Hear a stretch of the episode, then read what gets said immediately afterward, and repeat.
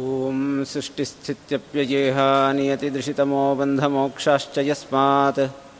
अस्य श्रीब्रह्मरुद्रप्रभृतिसुरनरद्वीषशत्रुवात्मकस्य विष्णोर्व्यस्ताः समस्ताः सकलगुणनिधिः सर्वदोषव्यपेतः। पूर्णानन्दो व्ययो यो गुरुरपि परमश्चिन्तयेतं महान्तम्। ब्रह्माद्या विबुधश्रेष्ठा ब्रह्माण्याद्याः सुराङ्गनाः यां पूजयन्ते सेवन्ते सा मां पातरमा सदा अभ्रमं भङ्गरहितम् अजडं विमलं सदा आनन्दतीर्थमतुलं भजे तापत्रयापहं चित्रैः पदैश्च गम्भीरैर्वाक्यैर्मानैरखण्डितैः गुरुभावं व्यञ्जयन्ती भातिश्रीजयतीर्थवाक् पूज्याय राघवेन्द्राय सत्यधर्मरताय च भजतां कल्पवृक्षाय रमतां कामधेनवे आपादमौलिपर्यन्तं गुरूणामाकृतिं स्मरेत् तेन विघ्नाः प्रणश्यन्ति सिद्ध्यन्ति च मनोरथाः श्रीविद्यामान्यतीर्थगुरुभ्यो नमः श्रीविश्वेशतीर्थगुरुभ्यो नमः हरिः ओम्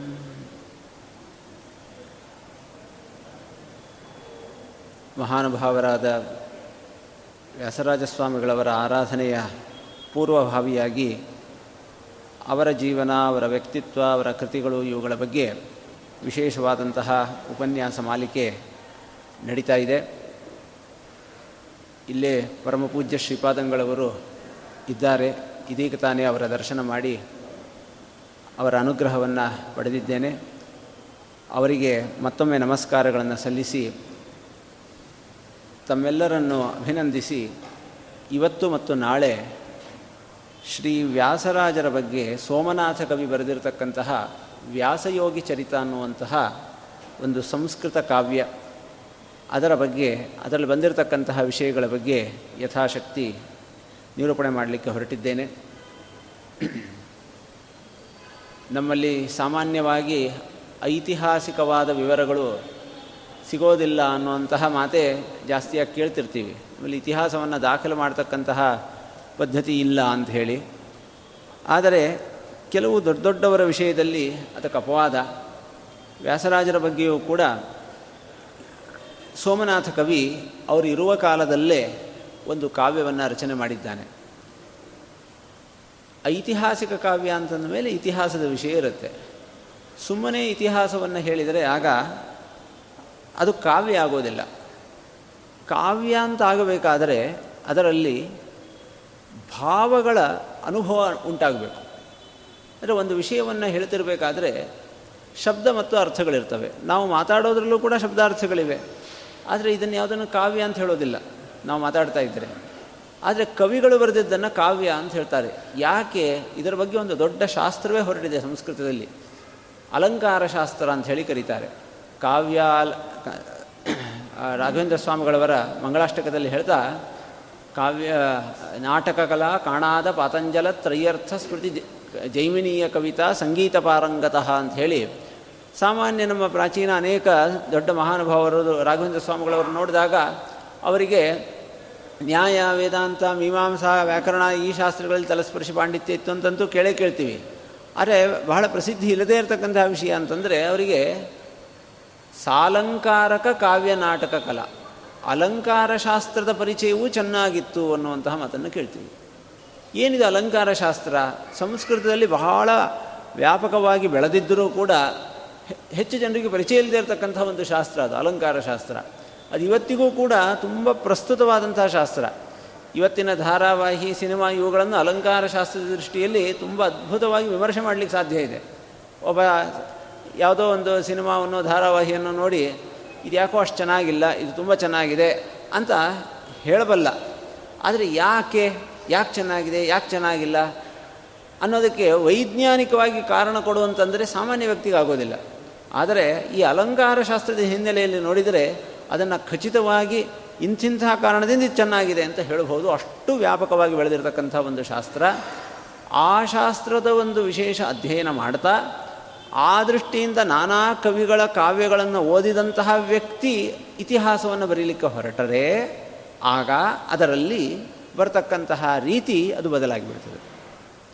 ಅದರ ಒಂದು ಪರಿಚಯವನ್ನು ನಾವು ಈಗ ಮುಂದೆ ಮಾಡ್ಕೊಳ್ಳಿಕ್ಕೆ ಹೊರಡ್ತಾ ಇದ್ದೀವಿ. ಇತಿಹಾಸವನ್ನು ಹೇಳ್ತಕ್ಕಂಥವ್ರು ಉದ್ದಕ್ಕೆ ನಡೆದಿರ್ತಕ್ಕಂಥ ಘಟನೆಗಳನ್ನು ದಾಖಲಿಸ್ತಾರೆ. ಆ ಘಟನೆಗಳಲ್ಲಿ ಪಾತ್ರಧಾರಿಗಳಾಗಿರ್ತಕ್ಕಂತಹ ವ್ಯಕ್ತಿಗಳ ಮನೋಭಾವ ಅವರ ಮನಸ್ಸಿನಲ್ಲಿ ಮೂಡಿರತಕ್ಕಂಥ ಬೇರೆ ಬೇರೆ ಭಾವಗಳನ್ನು ಗುರುತಿಸೋದಾಗಲಿ, ಅಲ್ಲಿ ಸುತ್ತಮುತ್ತಲಿನ ಪರಿಸರವನ್ನು ವರ್ಣಿಸುವ ವಿಷಯದಲ್ಲಾಗಲಿ ಅವರು ಪರಿಣತಿಯನ್ನು ತೋರಿಸಬೇಕು ಅಂತ ಇಲ್ಲ.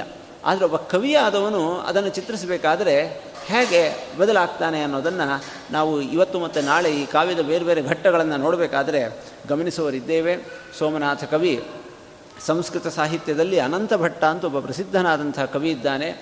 ಅವನು ಮಹಾಭಾರತಕ್ಕೆ ಚಂಪೂ ಭಾರತ ಅಂತ ಒಂದು ಚಂಪೂ ಶೈಲಿಯಲ್ಲಿ ಕಾವ್ಯ ಬರೆದಿದ್ದಾನೆ. ನಮ್ಮಲ್ಲಿ ಶ್ಲೋಕಗಳನ್ನು ನೋಡ್ತೇವೆ. ಶ್ಲೋಕಗಳು ಅಲ್ಲದೆ ಇರತಕ್ಕಂಥ ಗದ್ಯಗಳನ್ನು ನೋಡ್ತೇವೆ. ಗದ್ಯ ಕಾವ್ಯ, ಪದ್ಯ ಕಾವ್ಯ ಅಂತ ಕರೀತಾರೆ. ಆದರೆ ಗದ್ಯ ಪದ್ಯ ಮಯಿ ಕಾಚಿತ್ ಚಂಪೂರಿತ್ಯಭಿಧೀಯತೆ ಅಂತ ಎರಡನ್ನು ಮಿಶ್ರಣ ಮಾಡಿ ಹೇಳಿಬಿಟ್ರೆ ಅದನ್ನು ಚಂಪೂ ಕಾವ್ಯ ಅಂತ ಹೇಳಿ ಕರೀತಾರೆ. ಇದರ ಸ್ವಾರಸ್ಯ ಏನು ಅಂತಂದರೆ ಚಂಪೂ ಕಾವ್ಯದ್ದು ಅದರಲ್ಲಿ ಅವರು ಕೆಲವನ್ನ ಶ್ಲೋಕ ರೂಪದಲ್ಲಿ ಹೇಳೋದ್ರಲ್ಲಿ ಅನುಕೂಲ ಇರುತ್ತದೆ ಕೆಲವನ್ನ ಅಂತ ಛಂದಸ್ಸು ಬಿಟ್ಟು ಮುಕ್ತವಾಗಿ ಹೆದ್ದೊರೆಯಾಗಿ ಹರಿಬೇಕು ಅಂತ ಹೊರಟ್ರೆ ನದಿ, ಎಲ್ಲಿ ಬೇಕಲ್ಲಿ ಹರಿದ್ರೆ ಅದು ಒಂದು ಸೌಂದರ್ಯ ಇರ್ತದೆ. ಹಾಗೆ ಛಂದಸ್ಸಿನ ಮಿತಿ ಇಲ್ಲದೇನೆ ನನಗೆ ಎಷ್ಟು ಬೇಕೋ ಅಷ್ಟು ವರ್ಣಿಸಬೇಕು ಅಂತ ಹೊರಟರೆ ಆವಾಗ ಅದಕ್ಕೂ ಅನುಕೂಲ ಮಾಡಿಕೊಡುತ್ತೆ ಚಂಪು ಕಾವ್ಯ ಕೆಲವನ್ನ ಶ್ಲೋಕ ರೂಪದಲ್ಲಿ ವರ್ಣನೆ ಮಾಡ್ತಾರೆ, ಕೆಲವನ್ನ ಪದ್ಯ ರೂಪದಲ್ಲಿ ವರ್ಣನೆ ಮಾಡ್ತಾರೆ. ಅಂತಹ ಒಂದು ಬಹಳ ವಿಶಿಷ್ಟವಾದಂತಹ ಒಂದು ಕಾವ್ಯ ಪದ್ಧತಿ, ಅದು ಚಂಪು ಕಾವ್ಯ ಪದ್ಧತಿ. ಆ ಪದ್ಧತಿಯಲ್ಲಿ ಈ ಕವಿ ವ್ಯಾಸಯೋಗಿ ಚರಿತಂ ಅನ್ನುವಂತಹ ಗ್ರಂಥವನ್ನು ಬರೆದಿದ್ದಾನೆ. ಇದಕ್ಕೆ ಅನಂತ ಕೃಷ್ಣಾಚಾರ್ಯರು ಅನ್ನೋರು ಈಗ ಎಂಬತ್ತು ವರ್ಷಗಳ ಹಿಂದೆ ಒಂದು ಕನ್ನಡ ಅನುವಾದವನ್ನು ಮಾಡಿದ್ದಾರೆ. ಸಾಕಷ್ಟು ಚೆನ್ನಾಗಿದೆ. ಇನ್ನು ಕೆಲವು ಕೆಲವು ಭಾಗಗಳಲ್ಲಿ ಇನ್ನೂ ಪರಿಷ್ಕಾರ ಮಾಡಲಿಕ್ಕೆ ಅವಕಾಶ ಇದೆ. ಈ, ಇದೀಗ ಮಹಾಸ್ವಾಮಿಗಳವರು ಹೇಳ್ತಾ ಇದ್ದರು. ನಮ್ಮ ಈಗಿನ ಒಬ್ಬ ದೊಡ್ಡ ಕವಿಗಳು ವೆಂಕಟೇಶ ಕುಲಕರ್ಣಿ ಅನ್ನೋರು, ಅವರು ಸ್ವಯಂ ವಿಶ್ವೇಶ ವಿಜಯ ಚಂಪು ಅಂತ ಒಂದು ಗ್ರಂಥ ಬರೆದಿದ್ದಾರೆ. ಆ ಗ್ರಂಥಕ್ಕೆ ನಾನು ಅಲಂಕಾರ ಶಾಸ್ತ್ರ ದೃಷ್ಟಿಯಿಂದ ವ್ಯಾಖ್ಯಾನ ಬರೆದಿದ್ದೇನೆ. ಅವರು ಈಗ ಈ ಕಾವ್ಯವನ್ನು ಪ್ರತ್ಯೇಕ ಪದ ಹಿಡಿದು ಅನುವಾದ ಮಾಡ್ತಾ, ಅದರ ಭಾವಾನುವಾದ ಎರಡನ್ನೂ ಮಾಡ್ತಾ ಇದ್ದಾರೆ. ಅದು ಬಂದರೆ ಆವಾಗ ವ್ಯಾಸರಾಜರ ದಿವ್ಯ ವ್ಯಕ್ತಿತ್ವದ ಬಗ್ಗೆ, ಅವರ ತಂದೆ, ತಾಯಿ, ಅವರ ಬಗ್ಗೆ, ಅವರ ಮನೆತನದ ಬಗ್ಗೆ ಎಲ್ಲ ಬಹಳ ಅಪೂರ್ವವಾದಂತಹ ವಿಷಯಗಳು ಕನ್ನಡದಲ್ಲೂ ಕೂಡ ಸಿಗುತ್ತೆ. ಈ ಕಾವ್ಯವನ್ನು ನೋಡೋಕ್ಕಿಂತ ಮುಂಚೆ ಎರಡು ಅಂಶಗಳನ್ನು ನಾನು ತಮ್ಮ ಗಮನಕ್ಕೆ ತರಬೇಕು ಅಂತ ಅಂದ್ಕೊಳ್ತೀನಿ ಮೊದಲನೇದಾಗಿ, ಇದರ ಕೊನೆಯ ವಿಲಾಸದಲ್ಲಿ ಕವಿ ಹೇಳ್ತಾನೆ. ವ್ಯಾಸರಾಜರ ವೈಭವ. ಅವರು ಅನೇಕ ರಾಜರಿಗೆ ರಾಜಗುರುಗಳಾಗಿದ್ದರು. ಅದರಲ್ಲಿ ಕೃಷ್ಣದೇವರಾಯನ ಕಾಲದಲ್ಲಿ ಅವರು ರಾಜಗುರುಗಳಾಗಿದ್ದಂತಹ ಸಮಯದಲ್ಲಿ ಪಂಡಿತರು ಅಂತಂದ ಮೇಲೆ ಅನೇಕ ಜನ ವಿದ್ವಾಂಸರು ಅವ್ರ ಹತ್ರ ಬರ್ತಾ ಇದ್ದರು. ನಾನಾ ಶಾಸ್ತ್ರಗಳಲ್ಲಿ ನಿಷ್ಣಾತರಾದವರು. ತಾವು ಬರೆದಿರತಕ್ಕಂತಹ ಕೃತಿಗಳನ್ನು ತಮ್ಮ ವಿಶೇಷ ವೈದುಷ್ಯವನ್ನು ವ್ಯಾಸರಾಜರ ಸನ್ನಿಧಾನದಲ್ಲಿ ಹೇಳಬೇಕು ಅಂತ ಒಂದು ಅಪಾಯಿಂಟ್ಮೆಂಟ್ ಥರ ತೊಗೊಂಡು ಬರ್ತಾ ಇದ್ದರು. ಅದನ್ನು ವ್ಯಾಸರಾಜ ಸ್ವಾಮಿಗಳು ಕೇಳಿ ಆನಂದಪಟ್ಟು ಅವರಿಗೆ ಗೌರವಿಸ್ತಾ ಇದ್ದರು. ಈ ಕವಿ ತಾನು ಬರೆದಂತಹ, ಅವರ ಬಗ್ಗೆ ಬರೆದಿರತಕ್ಕಂತಹ ಈ ಕಾವ್ಯವನ್ನು ಕಂಬುಕಂಠ ಕಲಕಂಠ ಅನ್ನುವಂತಹ ಇಬ್ಬರು ಒಳ್ಳೆ ಪಾಠಕರು ಕಾವ್ಯವನ್ನು ವಾಚನ ಮಾಡುವರು ಇವತ್ತು ಸ್ವಲ್ಪ ಗಮಕಿಗಳು ಅಂತ ಕಡಿಮೆ ಆಗಿಬಿಟ್ಟಿದ್ದಾರೆ. ಗಮಕ ವಾಚನ ಅಂತ ಒಂದಿರ್ತಿತ್ತಲ್ಲ ಆ ಕ್ರಮದಲ್ಲಿ ಕಾವ್ಯವನ್ನು ವಾಚನ ಮಾಡ್ತಕ್ಕಂಥವರು, ವ್ಯಾಸರಾಜರ ಸನ್ನಿಧಾನದಲ್ಲೇ ಅದನ್ನು ವಾಚನ ಮಾಡಿದಾಗ ವ್ಯಾಸರಾಜರು ಕೇಳಿ ಸಂತೋಷಪಟ್ಟಿದ್ದಾರೆ ಅನ್ನುವಂತಹ ಒಂದು ಅಂಶವನ್ನು ಕೂಡ ಈ ಕವಿ ಇದರಲ್ಲಿ ಉಲ್ಲೇಖ ಮಾಡಿದ್ದಾನೆ. ಆದ್ದರಿಂದ ಇಲ್ಲಿ ಬಂದಿರತಕ್ಕಂತಹ ಕೆಲವು ವಿಷಯಗಳನ್ನು ನಾವು ಬಹಳ ಗಂಭೀರವಾಗಿ ಯೋಚನೆ ಮಾಡಬೇಕಾಗುತ್ತೆ. ಅಂದರೆ ಸಮಕಾಲದಲ್ಲೇ ಬರೆದಿರತಕ್ಕಂಥ ಒಂದು ಕೃತಿ ಅನ್ನೋ ದೃಷ್ಟಿಯಿಂದ. ಆದರೆ, ಒಂದು ಸಮಸ್ಯೆನೂ ಬರುತ್ತೆ. ಇವತ್ತು ನಾವು ವ್ಯಾಸರಾಜರ ಬಗ್ಗೆ ತಿಳ್ಕೊಂಡಿರ್ತಕ್ಕಂಥ ಅನೇಕ ವಿಷಯಗಳಿಗೆ, ಸಾಂಪ್ರದಾಯಿಕವಾಗಿ ಹೇಳ್ಕೊಂಡು ಬಂದಿರತಕ್ಕಂಥ ಅನೇಕ ವಿಷಯಗಳಿಗೆ ವಿರುದ್ಧವಾದಂತಹ ಕೆಲವು ವಿಷಯಗಳು ಇದರಲ್ಲಿ ಸೇರಿಕೊಂಡಿವೆ. ಉದಾಹರಣೆಗೆ ಬಹಳ ಮುಖ್ಯವಾದದ್ದು ಅಂತಂದರೆ ಇವತ್ತೆಲ್ಲರೂ ಕೇಳಿದ್ರೂ ವ್ಯಾಸರಾಜರಿಗೆ ಎಷ್ಟನೇ ವರ್ಷದಲ್ಲಿ ಸನ್ಯಾಸ ಆಯಿತು? ಅಂದರೆ ಎಂಟು ವರ್ಷ ಅಂತ ಹೇಳ್ತಾರೆ. ಹಾಗೆ ಕಥೆ ಬಂದಿರೋದು. ಅವ್ರಿಗೆ ಉಪನಯನ ಐದನೇ ವರ್ಷಕ್ಕೆ ಆಯಿತು ಅಂತ. ಇದನ್ನು ಸಂಪ್ರದಾಯದಲ್ಲಿ ಅವರ ಪರಂಪರೆಯಲ್ಲಿ ಬಂದವರು ಅದನ್ನು ದಾಖಲೆ ಮಾಡಿದ್ದಾರೆ. ಇದೀಗ ಸ್ವಾಮಿಗಳ ಹತ್ರ ಅದನ್ನೇ ಚರ್ಚೆ ಮಾಡ್ತಾ ಇದ್ದೆ. ಪಂಚಾಂಗಗಳಲ್ಲಿ ವ್ಯಾಸರಾಜರ ಚರಿತ್ರೆಯನ್ನು ಸಂಸ್ಕೃತ ಶ್ಲೋಕ ರೂಪದಲ್ಲಿದೆ. ಅವರು ಇಂತಿಂಥ ಸಂವತ್ಸರದಲ್ಲಿ ಹೀಗೆ ಹೀಗಾಯಿತು ಅಂತ ಬರಿತಾ ಬಂದಿದ್ದಾರೆ. ಅದರ ಪ್ರಕಾರ ಅವರ ಐದನೇ ವಯಸ್ಸಿಗೆ ಉಪನ ಉಪನಯನ, ಏಳನೇ, ಎಂಟನೇ ವಯಸ್ಸಿಗೆ ಸನ್ಯಾಸ, ಹೀಗೆಲ್ಲ ನಡೀತಾ ಹೋಗುತ್ತೆ. ಆದರೆ ಈ ಕವಿ ಬರಿತಾನೆ ಏಳನೇ ವಯಸ್ಸಿಗೆ ಅವರಿಗೆ ಉಪನಯನ ಆಯಿತು. ಹನ್ನೊಂದನೇ ವಯಸ್ಸಿಗೆ ಅವರು ಗುರುಕುಲದಿಂದ ಬಂದರು. ಆಮೇಲೆ ಕೆಲವು ಕಾಲ ಅಧ್ಯಯನ ಆಯಿತು. ಆಮೇಲೆ ಎಷ್ಟನೇ ವಯಸ್ಸು ಅಂತ ಹೇಳಿಲ್ಲ. ಬಹುಶಃ ಹದಿಮೂರು, ಹದಿನಾಲ್ಕು, ಹದಿನೈದು ಈ ಯಾವುದೋ ವಯಸ್ಸಿನಲ್ಲಿ ಅವರಿಗೆ ಸನ್ಯಾಸಾಶ್ರಮ ಆಗಿದೆ ಅನ್ನುವಂತಹ ಅಭಿಪ್ರಾಯ ಈ ಕಾವ್ಯವನ್ನು ಓದಿದಾಗ ಬರುತ್ತೆ. ಅದರಿಂದ ಇದನ್ನು ಹೇಗೆ ಸ್ವೀಕಾರ ಮಾಡಬೇಕು ಅಂತ ಒಂದು ಗೊಂದಲ ಬರುತ್ತೆ. ಆದರೂ ನಾವು ಈ ಕಾ ವ್ಯಾಸಯೋಗಿ ಚರಿತದ ಪರಿಚಯ ಇದರಲ್ಲಿ ಬಂದಿರೋ ವಿಷಯವನ್ನು ತಿಳ್ಕೊಳ್ಳಿಕ್ಕೆ ಅಂತ ಹೊರಟಾಗ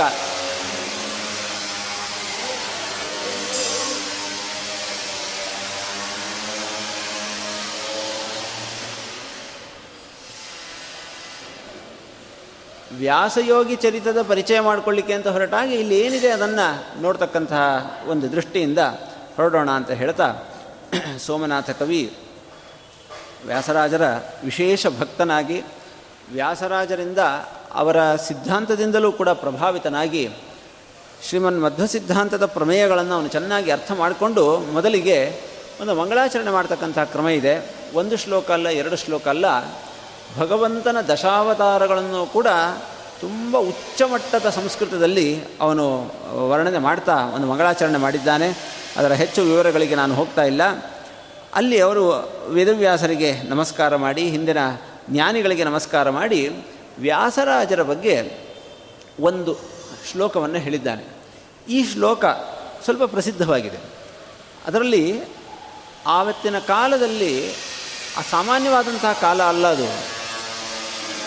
ಊರು ಊರುಗಳಲ್ಲಿ ದೊಡ್ಡ ವಿದ್ವಾಂಸರು ಇರ್ತಾ ಇದ್ದರು ಅನೇಕ ಜನ ತಮ್ಮ ಜೀವನವನ್ನು ವಿದ್ಯಾಭ್ಯಾಸಕ್ಕೋಸ್ಕರ, ವಿದ್ಯಾ ಸಂರಕ್ಷಣೆಗೋಸ್ಕರ, ಶಾಸ್ತ್ರಗಳ ಅಧ್ಯಯನಕ್ಕೋಸ್ಕರ ಮುಡಿಪಾಗಿ ಇಡ್ತಾ ಇದ್ದರು ತುಂಬ ಶಬ್ದ ಕೇಳ್ತಾ ಇದೆಯಾ? ಸ್ವಲ್ಪ ಆ ಶಬ್ದ ಕಡಿಮೆ ಆದಮೇಲೆ.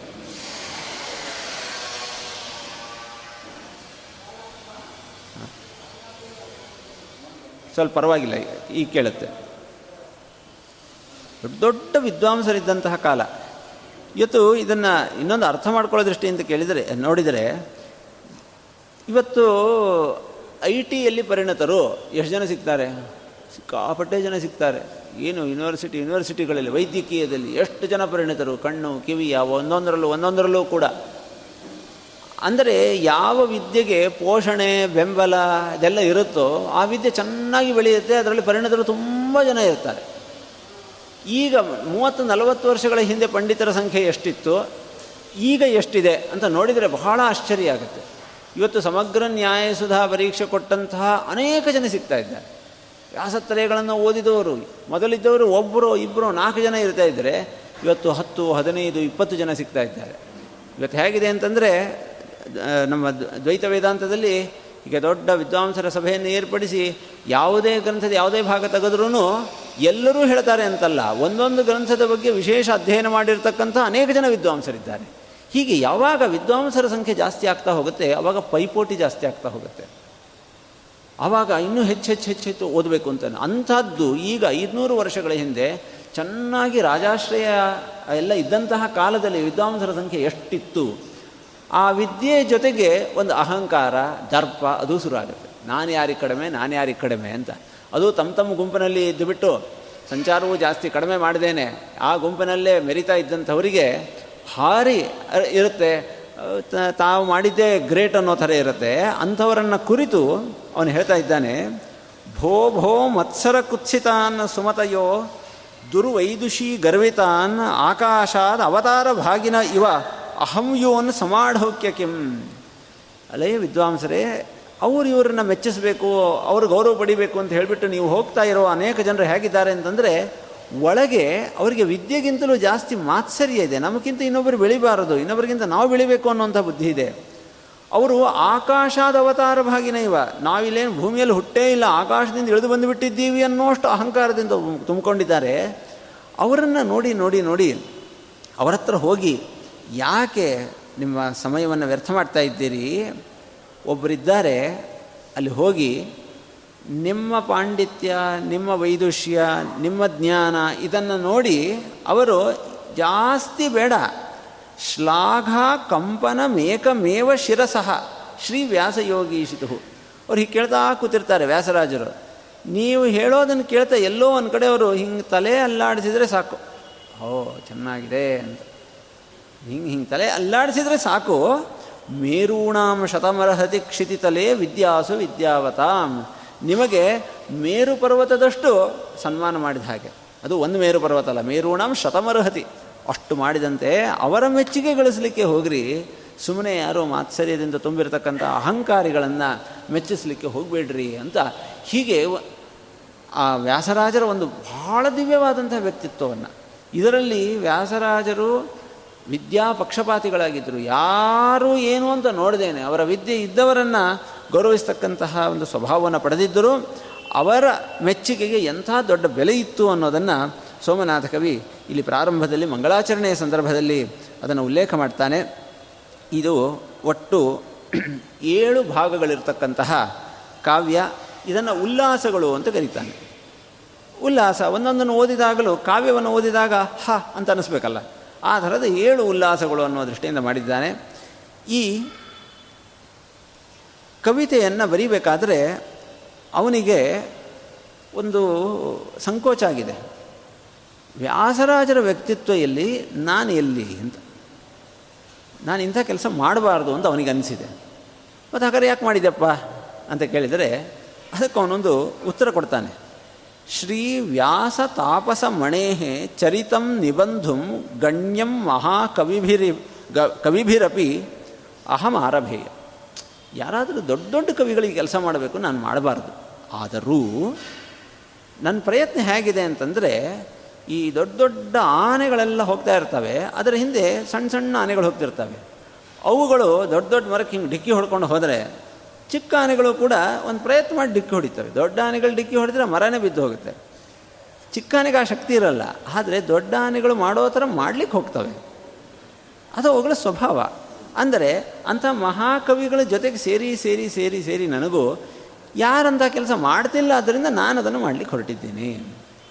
ಅದರಿಂದ ನನ್ನ ಶಕ್ತಿ ಕಡಿಮೆ ಆದರೂ ಕೂಡ ಕಾರ್ಯೇಪಿ ಯೂಥಪತಿನ ಕಲಭ ಪ್ರವೃತ್ತಿಂ ಪ್ರವ್ಯಾತನೋತಿ ಮದೇನ ಅಪರೀತ ಚೇತಾ ಯಾಕೆ ಅಂತಂದರೆ ಅವುಗಳ ಮಧ್ಯದಲ್ಲಿ ಇದ್ದು ಇದ್ದು ಇದ್ದು ಸಣ್ಣ ನನಗೆ ನಾನು ಸಣ್ಣವನು ಅಂತ ಗೊತ್ತಿಲ್ಲದೆ ಅವುಗಳ ಥರ ಮಾಡಬೇಕು ಅಂತ ಹೊರಟು ಬಿಡ್ತವೆ ಈ ನಮ್ಮ ಮನೆಗಳಲ್ಲಿರ್ತಕ್ಕಂಥ ಮಕ್ಕಳು, ಹಾಂ, ನಾನು ತರಕಾರಿ ಹೆಚ್ಚುತ್ತೀನಿ ಅಂತಂತಾವೆ. ಏನು ಚಾಕು ಹಿಡೀಲಿಕ್ಕೂ ಬರಲ್ಲ, ಏನು ಮಾಡ್ಕೊಳ್ತಾವೆ ಏನೋ. ಆದರೆ ದೊಡ್ಡವರು ಏನು ಮಾಡ್ತಾರೋ, ಅದನ್ನು ನಾನು ಮಾಡ್ತೀವಿ ಅಂತಂತಾವೆ.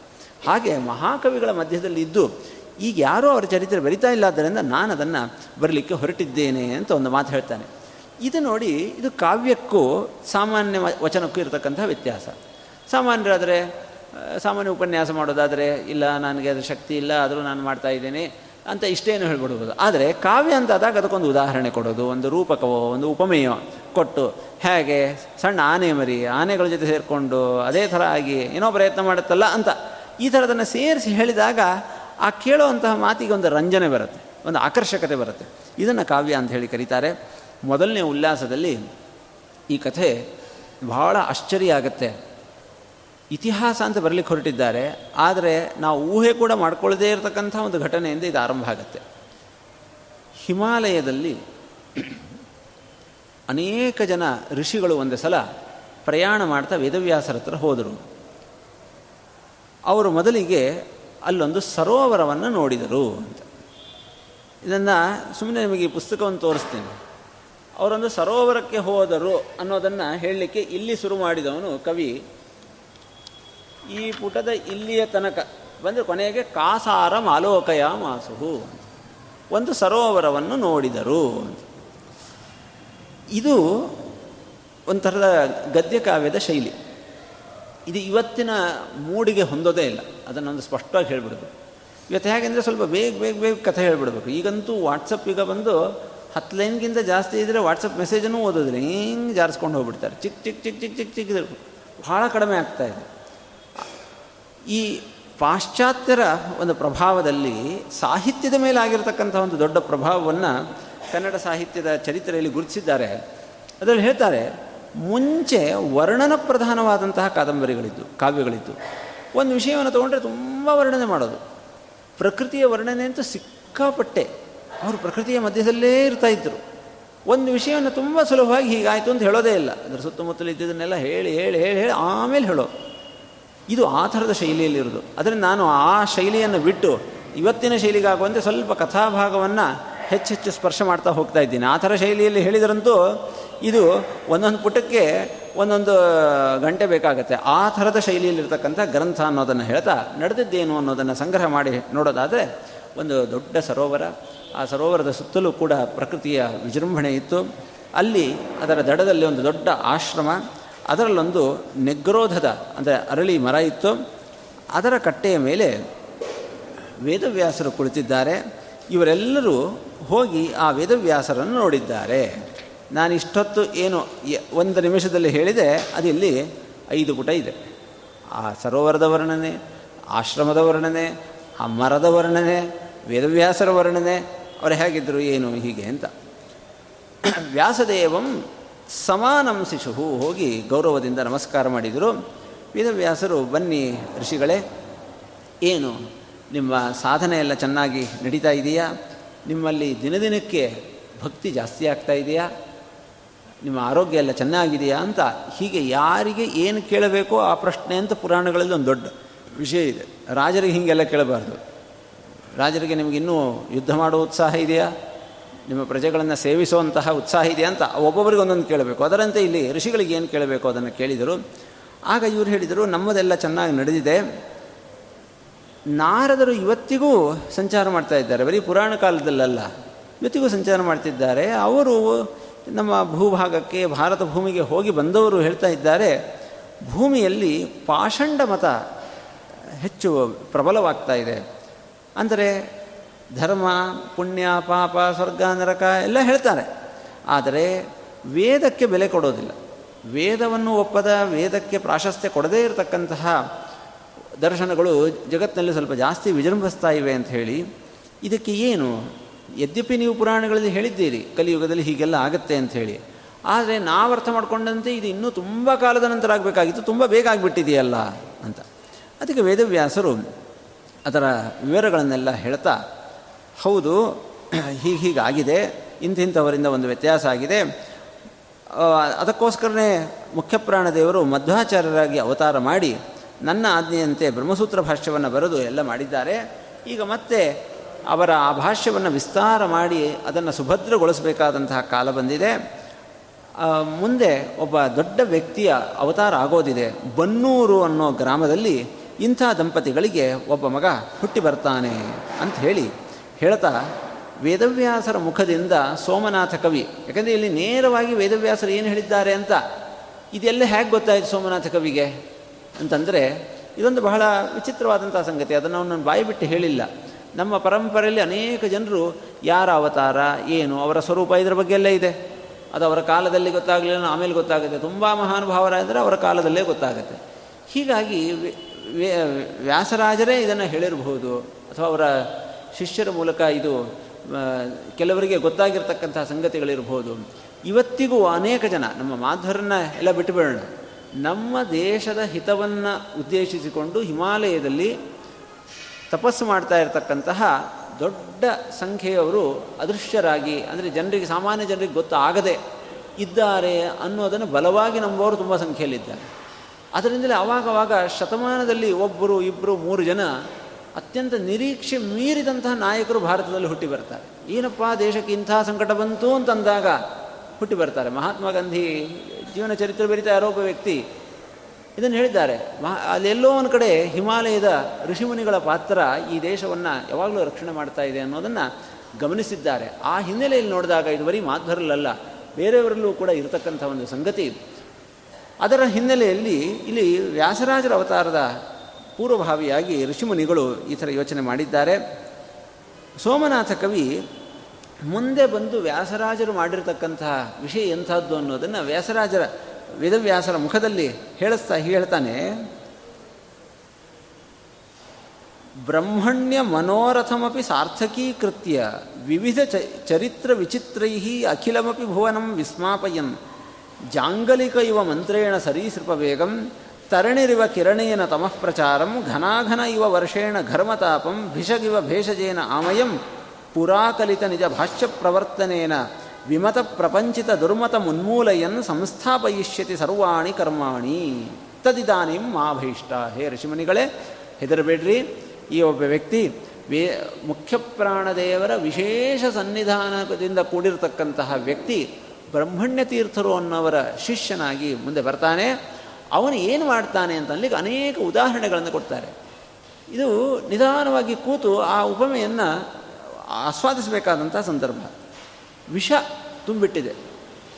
ಆಗ ಗರುಡಮಂತರ ಇರ್ತಕ್ಕಂಥವರು ಹೇಗೆ ನಿಧಾನವಾಗಿ ಆ ವಿಷಯವನ್ನು ತೆಗೆದು ಬಿಡ್ತಾರೋ ಎಲ್ಲ ಕಡೆ ಕತ್ತಲು, ಅಲ್ಲಿ ಇಲ್ಲಿ ನಡ್ಕೊಂಡು ಹೋಗಬೇಕಾಗಿದೆ, ಕಲ್ಲಿಗೆ ಮುಳ್ಳು, ಗಿಳ್ಳು ಎಲ್ಲ ಚುಚ್ಚುತ್ತಾ ಇದೆ, ಒದ್ದಾಡ್ತಾ ಇದ್ದೀವಿ. ಆವಾಗ ಸೂರ್ಯೋದಯ ಆಯಿತು. ಎಷ್ಟು ಒದ್ದಾಡ್ತಾ ಇದ್ದಿ? ಎಷ್ಟು ಸುಲಭ ಆಗೋಯ್ತಲ್ಲ ನಮ್ಮ ಪ್ರಯಾಣ? ನಮ್ಮ ಕಷ್ಟಗಳೆಲ್ಲ ಎಷ್ಟು ದೂರ ಆಯಿತು ಅಂತ ಅನಿಸುತ್ತೋ? ಎಷ್ಟು ಶಕೆ ಒದ್ದಾಡ್ತಾ ಬೇಸಿಗೆಗಾಲ ಅಂತ ಒದ್ದಾಡ್ತಿದ್ದಾಗ ಒಂದು ಎರಡು ಮೂರು ಮಳೆ ಬಂದು ಕೂಡಲೇ ಹೇಗೆ ಎಲ್ಲ ಕಡೆ ತಂಪಾಗಿ ಬಿಡ್ತದೋ? ಏನೋ ಒದ್ದಾಟ, ಅದು ಆರೋಗ್ಯ, ಅನಾರೋಗ್ಯ ಒದ್ದಾಡ್ತಾ ಇದ್ದೀನಿ ಅಂತಿದ್ದಾಗ ಒಬ್ಬ ಒಳ್ಳೆ ವೈದ್ಯ ಸಿಕ್ಕು, ಒಂದು ಎರಡು ಡೋಸ್ ತೊಗೊಂಡು ಕೂಡಲೇ ಹೇಗೆ ಆರಾಮಂತ ಅನಿಸುತ್ತೋ? ಆ ಥರ ಜನರಿಗೆ ಬಂದಿರತಕ್ಕಂಥ ಕಷ್ಟಗಳನ್ನು ಕಳೀತಕ್ಕಂತಹ ಒಬ್ಬ ವ್ಯಕ್ತಿ ಬಂದು ಈ ಮಧ್ವಾಚಾರ್ಯ ಬರೆದಿರತಕ್ಕಂತಹ ಭಾಷ್ಯವನ್ನು ಅದೇ ಮುಖ್ಯ ಪ್ರಾಣದೇವರ ವಿಶೇಷ ಸನ್ನಿಧಾನದಿಂದ ಇನ್ನಷ್ಟು ವ್ಯಾಪಕಗೊಳಿಸ್ತಾನೆ, ಹೆದರಬೇಡ್ರಿ ಅಂತ ಹೇಳ್ತಾರೆ ಅನ್ನೋಲ್ಲಿಗೆ ಪ್ರಥಮೋಲ್ಲಾಸ ಅದು ಮುಗಿಯುತ್ತೆ. ಎರಡನೇ ಉಲ್ಲಾಸದಲ್ಲಿ ವ್ಯಾಸರಾಜರ ಪೂರ್ವಜರು ಅವರ ತಂದೆ ತಾಯಿ ಅವರ ವೃತ್ತಾಂತವನ್ನು ಹೇಳ್ತಾ ಇದ್ದಾರೆ. ಕಾವೇರಿ ತೀರದ ಹತ್ತಿರದಲ್ಲಿ ಬನ್ನೂರು ಅಂತ ಊರು, ಅಲ್ಲಿ ಬಲ್ಲಹಣ ಸುಕವಿ ಅಂತ ಬಲ್ಲಹಣ ಅಂತ ಅವರ ಹೆಸರು. ಒಳ್ಳೆ ವಿದ್ವಾಂಸರಾಗಿದ್ದರಿಂದ ಸುಕವಿ ಅಂತ ಅವರಿಗೆ ಒಂದು ಬಿರುದು ಇತ್ತು. ಅವರ ಪತ್ನಿ ಲಕ್ಷ್ಮೀದೇವಿ ಅಂತ ಹೇಳಿ, ಅವರಿಗೆ ಇನ್ನೊಬ್ಬ ಹೆಂಡತಿ ಇದ್ದರು ಅಕ್ಕಮ್ಮ ಅಂತ. ಅವರಿಗೆ ಬಹಳ ವರ್ಷಗಳ ಕಾಲ ಮಕ್ಕಳಾಗಿರಲಿಲ್ಲ. ಅವರಿಬ್ಬರ ಒಂದು ವೃತ್ತಾಂತವನ್ನು ಒಂದು ಸ್ವಲ್ಪ ಭಾಗ ವರ್ಣನೆ ಮಾಡಿದ್ದಾನೆ ಕವಿ. ಬೇಕಾದಷ್ಟು ಅನುಕೂಲಗಳಿವೆ. ಒಳ್ಳೆಯ ಜ್ಞಾನ ಇದೆ, ತುಂಬ ಮನೆ ವಿಶಾಲವಾಗಿದೆ, ಸಂಪತ್ತಿದೆ, ಎಲ್ಲ ಭೋಗಭಾಗ್ಯಗಳಿವೆ, ಮಕ್ಕಳಿಲ್ಲ. ಅಂಥ ಸ್ಥಿತಿಯಲ್ಲಿ ಅವರು ಅವಾಗವಾಗ ಕೂತು ಮಾತಾಡ್ಕೊಳ್ತಾ ಇದ್ದರಂತೆ, ಗಂಡ, ಹೆಂಡತಿ ಏಕಾಂತದಲ್ಲಿ ಕೂತಾಗ. ಒಬ್ಬರಿಗೆ ಬೇಜಾರಾದರೆ ಇನ್ನೊಬ್ಬರು ಸಮಾಧಾನ ಮಾಡೋದು, ಇವ್ರಿಗೆ ಬೇಜಾರಾದರೆ ಅವರು ಸಮಾಧಾನ ಮಾಡೋದು, ಹೀಗೆ. ಅವರ ಮಾತಿನಲ್ಲಿ ಬಂದಿರತಕ್ಕಂಥ ಒಂದೆರಡನ್ನು ಇಲ್ಲಿ ಉಲ್ಲೇಖ ಮಾಡ್ತಾನೆ ಕವಿ ಕಿಂಪಟೈಹಿ ಕಿಂಪಟೀರ ಇರುವ ಕಿಂ ಧನೈಹಿ ಕಿಂನು ಬಾಂಧವೈಹಿ ಕಿಂ ಆಹಾರೈಹಿ ವಿಹಾರ ಇರುವ ದಂಪತ್ಯೋಹೋ ಅನಪತ್ಯಯೋಹೋ. ಕಾಲ ಕಾಲಕ್ಕೆ ಏನು ಆಗ್ತಾ ಹೋಗಬೇಕು ಚೆನ್ನಾಗಿರುತ್ತಲ್ವ? ಇಷ್ಟೆಲ್ಲ ನಮಗಿದ್ದರೂ ಕೂಡ ಮಕ್ಕಳಿಲ್ಲ ಅಂತಂದರೆ ಏನು ಮಾಡೋಣ? ಇಷ್ಟು ಸಂಪತ್ತು ತಗೊಂಡು, ಇಷ್ಟು ಬಟ್ಟೆ, ಬರೆ, ಧನ, ಕನಕ, ಇದು. ದಿನ ಇಬ್ಬರೇ ಕೂತು, ಮೂರೇ ಜನ ಕೂತು ಊಟ ಮಾಡ್ತೀವಿ. ಮನೆ ಅಂತಂದ ಮೇಲೆ ಮಕ್ಕಳು ಬಂದುಬಿಟ್ಟು ಮಧ್ಯ ಮಧ್ಯದಲ್ಲಿ ನನಗೂ ಕೊಡು ಅಂತ ಅನ್ನಬೇಕು ಆ ಊಟದ ಮಧ್ಯದಲ್ಲಿ ಬಂದು ತೊಂದರೆ ಕೊಡಬೇಕು. ಅಂದರೆ ಅದು ಮನೆ. ಅವಾಗಲೇ ಚೆನ್ನಾಗಿರುತ್ತೆ. ಎಲ್ಲಿ ಹೋದರೂ ಕೂಡ ನಮಗೇನಂಥ ಬೆಲೆ ಇಲ್ಲ. ಏ, ಬಂದ್ರ ಬಂದ್ರ ಅಂತ ಕೇಳ್ತಾರೆ. ಅದೇ ಮಕ್ಕಳಿದ್ದರೆ ಅದರ ಚಂದನೆ ಬೇರೆ. ಅದನ್ನು ಮಾತಾಡಿಸ್ತಾರೆ, ಇದನ್ನು ಮಾತಾಡಿಸ್ತಾರೆ. ಏನು ಅಂತ ಹೇಳ್ತಾ, ಅಲ್ಲ, ಎಷ್ಟು ನಾವು ಮಾಡಿದ್ದೇನು, ಕಡಿಮೆ ಮಾಡಿದ್ದೀವ? ಎಷ್ಟು ಜನರನ್ನು, ಎಷ್ಟು ಮಂತ್ರಗಳ ಜಪ ಆಯಿತು, ಎಷ್ಟು ಸೇವೆ ಮಾಡಿದ್ದೀವಿ, ಎಷ್ಟು ಬ್ರಾಹ್ಮಣರ ಆಶೀರ್ವಾದ? ಹೋಗಲಿ, ನಾವೇನೋ ಸರಿ ಇಲ್ಲ ನಮ್ಮದೇನೋ ಕರ್ಮ. ಆದರೆ ಅವ್ರು ಹೇಳಿರ್ತಕ್ಕಂತಹ ಮಾತುಗಳು ಯಾಕೆ ಸುಳ್ಳಾಗ್ತಾ ಇವೆ? ಅನೇಕ ಜನ ಆಶೀರ್ವಾದ ಮಾಡಿದ್ದಾರಲ್ಲ ನಮಗೆ. ಅವ್ರ ಮಾತಿಗಾದರೂ ಒಂದು ಬೆಲೆ ಬೇಕೋ ಬೇಡವೋ? ನಾವು ಏನೂ ಕೇಳದೇ ಇದ್ದಾಗ ಅನೇಕ ಜನ ಶಾಕುನಿಕರು, ಕೊರವಂಜಿಯವರು, ಅವರೆಲ್ಲ ಅವ್ರ ಬಾಯಿಂದ ಬಂದಿದೆ. ಹೇ, ನಿಮಗೆ ಒಳ್ಳೇದಾಗತ್ತೆ ಒಳ್ಳೇದಾಗತ್ತೆ ಅಂತ ಹೇಳಿ. ಎಲ್ಲಿ ಅವರ ಮಾತು ಸುಳ್ಳಾಗೋಗಿದೆಯಲ್ಲ ಎಷ್ಟು ಜನ ಸ್ವಾಮಿಗಳ ಹತ್ರ ಹೋಗಿದ್ದೀವಿ. ವಿರಚಿತ ಆಸುರ ಭಾವ ಕಿಂ ವ್ಯಾಸದೇವ. ವೇದವ್ಯಾಸರ ಸೇವೆಯನ್ನು ನೀವೆಷ್ಟು ಮಾಡ್ತಾ ಇದ್ದೀರಿ? ಏನು ದೇವತೆಗಳೇ ಇಲ್ಲ ಅಂತ ಆಗೋಯ್ತಾ ಭೂಮಿಯಲ್ಲಿ? ಅಂದರೆ ದುಃಖ ಆದಾಗ ಎಷ್ಟು ಬೇಜಾರಾದಾಗ ಎಂಥ ಮಾತುಗಳು ಬರ್ತವೆ ಅಂತ ಅನ್ಲಿಕ್ಕೆ ದೇವತಾ ಶೂನ್ಯಾನಿ ಕಿಂ ತ್ರಿಭುವನಾನಿ. ಮೂರು ಲೋಕದಲ್ಲಿ ದೇವತೆಗಳೇ ಇಲ್ಲ ಅಂತ ಹೋದ್ರ ಯಾರು ನಮ್ಮನ್ನು ಕೇಳೋರೇ ಇಲ್ವಾ? ಆ ಕಷ್ಟ ಬಂದಾಗ, ದುಃಖ ಆದಾಗ ಯಾವ ಥರದ ಮಾತುಗಳು ಬರ್ತವೆ ಅಂತ ಅನ್ಲಿಕ್ಕೆ ಒಂದು ಸಲ ಅನಿಸುತ್ತೆ. ಹೀಗೆ ತುಂಬ ಬೇಜಾರಲ್ಲಿ ಮಾತಾಡ್ತಾರೆ. ಆಮೇಲೆ ಅವರಿಗೆ ಅನಿಸುತ್ತೆ, ಅಯ್ಯೋ, ಹೀಗೆಲ್ಲ ಮಾತಾಡಬಾರ್ದು, ಅಥವಾ ಸಮಸ್ತಂ ವಿತಥಮೇವ. ಅಯ್ಯೋ, ಹೀಗೆಲ್ಲ ಮಾತಾಡಬಾರ್ದು. ಆ ಕಾಲ ಬಂದಾಗೆಲ್ಲ ಆಗತ್ತೆ. ಹೀಗೆ ಅಂತ ಆ ಹೆಂಡತಿ ಹೇಳಬೇಕು, ಗಂಡ ಅವರಿಗೆ ಸಮಾಧಾನ ಮಾಡಬೇಕು. ಇಲ್ಲ, ಒಳ್ಳೇದಾಗತ್ತೆ ಒಳ್ಳೇದಾಗತ್ತೆ. ನಮಗೆ ಇಲ್ಲಿ ತನಕ ಬೇರೆ ಬೇರೆ ಒಳ್ಳೆಯ ಶಕುನಗಳು ಕಂಡಿವೆ. ನೋಡಿ, ಈಗ ನೀನು ಮಾತಾಡಬೇಕಾದರೂ ನನ್ನ ಬಲಭಾಗ ತುಂಬ ಅದರುತ್ತಾ ಇದೆ. ಅದರಿಂದ ಏನೋ ಒಳ್ಳೆಯದಾಗುತ್ತೆ ಏನಾಗುತ್ತೆ ಗೊತ್ತಿಲ್ಲ ಅಂತ ಹೀಗೆ ಮಾತಾಡ್ತಾ ಮಾತಾಡ್ತಾ ಅಲ್ಲೇ ನಿದ್ದೆ ಮಾಡಿದರಂತೆ. ಆ ನಿದ್ದೆ ಮಾಡಬೇಕಾದ್ರೂ ಒಂದು ಸಮಾಧಾನ ಇಲ್ಲ. ಅನತಿ ಸುಖಂ ಸುಶ್ವಾಪ ಅಂತ. ಒಂಥರ ಬೇಜಾರಲ್ಲೇ ಮಲ್ಕೊಳ್ಳೋದಂತಾರಲ್ಲ ಹಾಗೆ ಮಲ್ಕೊಂಡಿದ್ದಾರೆ. ರಾತ್ರಿ ಯಾವಾಗೋ ತಡ ಮಲ್ಕೊಂಡಿದ್ದಾರೆ, ತಡವಾಗಿ ನಿದ್ದೆ ಹತ್ತಿದೆ. ಬೆಳಗ್ಗೆ ನಸುಕಿನ ಜಾವದಲ್ಲಿ ಅವರ ಪತ್ನಿಗೆ ಒಂದು ಸ್ವಪ್ನ ಬಿದ್ದಿದೆ. ಅದು ನೋಡಿ ಆ ಕಣ್ಣಲ್ಲಿ ಆನಂದಾಶ್ರು, ಕಣ್ಣ ನೀ ಕಣ್ಣೀರನ್ನು ಸುರಿಸ್ತಾನೆ. ನಮ್ಮ ಸಂಸ್ಕೃತ ಕಾವ್ಯಗಳಲ್ಲಿ ಉಲ್ಲೇಖ ಇದೆ. ಎಂಥ, ಅಂದರೆ ಏನು ದೇವರು ಗೀವರು ಬಿಟ್ಟು, ಬರೀ ಭೋಗದಲ್ಲಿ ಆಸಕ್ತರಾದವರು ವರ್ಣನೆ ಮಾಡಬೇಕಾದರೂ ಕೂಡ ಎಂಥ ಮಾತುಗಳು ಬಂದಿವೆ ಅಂತಂದರೆ, ಏ, ಏಳೋ ಅಥವಾ ಏಳೇ ಸೂರ್ಯೋದಯ ಆಗ್ತಾ ಬಂತು ಅಂತ. ಅಂದರೆ ನಮ್ಮ ಸ ಭಾರತೀಯ ಸಂಸ್ಕೃತಿಯಲ್ಲೇ ಸೂರ್ಯೋದಯದ ಮೇಲೆ ಮಲ್ಕೊಳ್ಳೋದು ಅಂತ ಕ್ರಮವೇ ಇಲ್ಲ. ಎಂಥ ಅವರು ಧರ್, ಅಧರ್ಮಿಷ್ಠರು ಅಥವಾ ಧರ್ಮದ ಕಡೆ ಗಮನ ಇಲ್ಲ ಅಂತಂದ್ರೂ ಸೂರ್ಯೋದಯಕ್ಕಿಂತ ಮುಂಚೆ ಹೇಳೋದು ಅನ್ನೋದೊಂದು ಅತ್ಯಂತ ಕನಿಷ್ಠ ಧರ್ಮ ಅಂತ ನಮ್ಮ ದೇಶದಲ್ಲಿ ಇತ್ತು. ಅಂತಹದ್ದು ಅದು ಕ್ರಮೇಣ ಹೋಗಿ ಸೂರ್ಯೋದಯಕ್ಕಿಂತ ಆಮೇಲೆ ಇದ್ರೆ ಏನು, ಏನೂ ಅನಿಸೋದೇ ಇಲ್ಲ ಅಂತ ಸ್ಥಿತಿ ಬಂದುಬಿಟ್ಟಿದೆ. ಹತ್ತು ಗಂಟೆಗೆ ಪ್ರಾತಃ ಸಂಧ್ಯಾವಂದನಂ ಕರಿಸಿ ಅಂತಂತೀವಿ. ಅಂತಹದ್ದು ಇಲ್ಲಿ ಹೇಳ್ತಾರೆ, ಬೆಳಗ್ಗೆ ನಸುಕಿನ ಜಾವದಲ್ಲಿ ಅವರಿಗೆ ಸ್ವಪ್ನ ಬಿದ್ದಿದೆ. ಅವರ ಗಂಡ, ಇವರಿಗೆ ಎಚ್ಚರ ಆಗೋದಕ್ಕೆ ಸರಿಯಾಗಿ ಅವರು ಎಚ್ಚರಿಕೆ ಆಗಿ ಮುಕ್ತನಿದ್ರ ಮನುಪದಮೇವ. ಮುಕುಂದ ಹರೇ ಮುರಶಾಸನ ಶರಣಂ ಭವ ಅಂತ ಗಂಡ ಹೇಳ್ತಾನೆ, ಭಗವಂತನ ನಾಮಸ್ಮರಣೆ ಮಾಡ್ತಾ ಹೇಳ್ತಾ ಇದ್ದಾರೆ. ಹೆಂಡತಿ ಎದ್ದು ಗಂಡನಿಗೆ ನಮಸ್ಕಾರ ಮಾಡಿ, ಅದು ವಿಶೇಷ ಸಂದರ್ಭ, ವಿಶೇಷ ನಮಸ್ಕಾರ ಮಾಡಿ ಗಂಡನಿಗೊಂದು ಪ್ರದಕ್ಷಿಣೆ ಬಂದು ಹೇಳ್ತಾ ಇದ್ದಂತೆ ರೀ, ಇವತ್ತು ಬಹಳ ಒಳ್ಳೆ ಕನಸು ಬಿತ್ತು ನನಗೆ. ವೇದವ್ಯಾಸರು ಕನಸಿನಲ್ಲಿ ಬಂದು ಒಂದು ಬಂಗಾರದ ತಟ್ಟೆ. ಆ ತಟ್ಟೆ ಒಳಗೆ ಚಂದ್ರ ಹೊಳಿತಾ ಇದ್ದಾನೆ. ಅದು ಚಂದ್ರ ಇಲ್ಲೆಲ್ಲ ನಮಗೆ ಒಂಥರ ಕಳಂಕ ಕಾಣಿಸುತ್ತೆ ಅವನಿಗೆ. ಮಧ್ಯದಲ್ಲಿ ಕಪ್ಪು ಕಪ್ಪು ಕಪ್ಪು ಕಾಣುತ್ತೆ. ಏನೂ ಕಪ್ಪಿಲ್ಲದೆ ಇರತಕ್ಕಂತಹ ನಿಷ್ಕಲಂಕ ಚಂದ್ರ ಮೂಡಿರತಕ್ಕಂಥ ಒಂದು ಬಂಗಾರ ತಟ್ಟೆ. ಅದನ್ನು ಅವರು ನನ್ನ ಕೈಗೆ ಕೊಟ್ಟಿದ್ದಾರೆ, ಆಮೇಲೆ ಮಾತಾಡ್ತಾರೆ ಕನಸಿನಲ್ಲಿ, ಇಲ್ಲೇ ನಿಮ್ಮ ಊರ ಹತ್ತಿರ ಬ್ರಹ್ಮಣ್ಯ ತೀರ್ಥರು ಅಂತ ಬರ್ತಾರೆ, ಅವರ ಅನುಗ್ರಹದಿಂದ ನಿಮಗೆಲ್ಲ ಒಳ್ಳೆಯದಾಗತ್ತೆ ಅವ್ರು ಹೆಂಗೆ ಹೇಳ್ತಾರೋ ಹಂಗೆ ಮಾಡಿ ಅಂತ ಕನಸು ಬಂದಿದೆ. ಬಹಳ ಒಳ್ಳೆಯ ದಿವಸ ಇವತ್ತು ನನಗೆ, ಬಹಳ ಸಂತೋಷ ಆಗಿದೆ ಅಂತಂದಾಗ ಅವರು ತಕ್ಷಣ ಎದ್ದು ಈ ಸ್ವಪ್ನಶಾಸ್ತ್ರ ಅಂತ ಹೇಳಿ, ಸ್ವಪ್ನದಲ್ಲಿ ಅನೇಕ ಒಳ್ಳೆಯ ಸೂಚನೆಗಳು ಸಿಗ್ತವೆ ಅಂತಿದೆ. ಆ ಸೂಚನೆ ಸಿಕ್ಕಿದ್ದಕ್ಕೆ ಎದ್ದು ಅವತ್ತು ಸುತ್ತಮುತ್ತಲಿರತಕ್ಕಂತಹ ಬ್ರಾಹ್ಮಣರಿಗೆಲ್ಲ ಹೇಳಿ ಕಳಿಸಿ, ಇವತ್ತೊಂದು ಸ್ವಲ್ಪ ವಿಶೇಷವಾದಂಥ ನಮ್ಮ ಮನೆಯಲ್ಲಿ ದೇವತಾರಾಧನೆ ಮಾಡಬೇಕಾಗಿದೆ. ಪಾರಾಯಣ, ಜಪ. ಅನೇಕ ಜನರನ್ನು ಕರೆಯೋದು, ಕೆಲವರು ಋಗ್ವೇದ ಪಾರಾಯಣ, ಯಜುರ್ವೇದ ಪಾರಾಯಣ, ಬೇರೆ ಬೇರೆ ಪಾರಾಯಣಗಳನ್ನು ಮಾಡಲಿಕ್ಕೆ ಹೇಳಿದ್ದಾರೆ. ಒಂದು ಸಣ್ಣ ಹೋಮ ಮಾಡಿದ್ದಾರೆ ಮನೆಯಲ್ಲಿ. ಸ್ತುತಿಭಿರಪಿ ಸಮಿದ್ಭಿ ಸ್ತೋಷಯಾಮಾಸ ವನ್ಹಿಂ. ಅಂದರೆ ಒಂದು ಒಳ್ಳೆಯ ಕೆಲಸ ಆಗಬೇಕು ಅಂತಂದರೆ ಏನೇನು ನಡೆಸಬೇಕು ಅಂತನ್ಲಿಕ್ಕೆ ಒಂದು ನಮ್ಮ ಪ್ರಾಚೀನರು ಏನು ಮಾಡ್ತಾಯಿದ್ರು ಅಂದರೆ ಒಂದು ಒಂದು ಒಳ್ಳೆಯ ದಾಖಲೆ. ನಮ್ಮ ಮನೆಯಲ್ಲಿ ಮಕ್ಕಳ ಹುಟ್ಟಿದಬ್ಬ ಅದು ಇದು ಇದ್ದರೆ ಇವತ್ತಿಗೂ ನಾನು ನೋಡಿದೆ, ಯಾರನ್ನಾದರೂ ಕರೆಸಿ ಒಂದಿಷ್ಟು ಪಾರಾಯಣ ಮಾಡಿಸೋದು. ನಮ್ಮಲ್ಲಿ ಇವತ್ತೇನಿದೆ, ದೇವಸ್ಥಾನಕ್ಕೆ ಹೋಗಿ ಬರೋದು, ಇಂಥ ಕೆಲವು ಕಾರ್ಯ, ಈ ಪಾರಾಯಣ ಅನ್ನೋದೊಂದು ಮಹತ್ವ ಇದೆ. ಅದನ್ನು ಅವರು ಅನೇಕ ಜನರನ್ನು ಕರೆಸಿ ಮಾಡಿಸಿದರು ಅಂತ ಹೇಳ್ತಾರೆ. ಆಮೇಲೆ ದೇವಸ್ಥಾನ ಅದರಲ್ಲೂ ಆಯಿತು.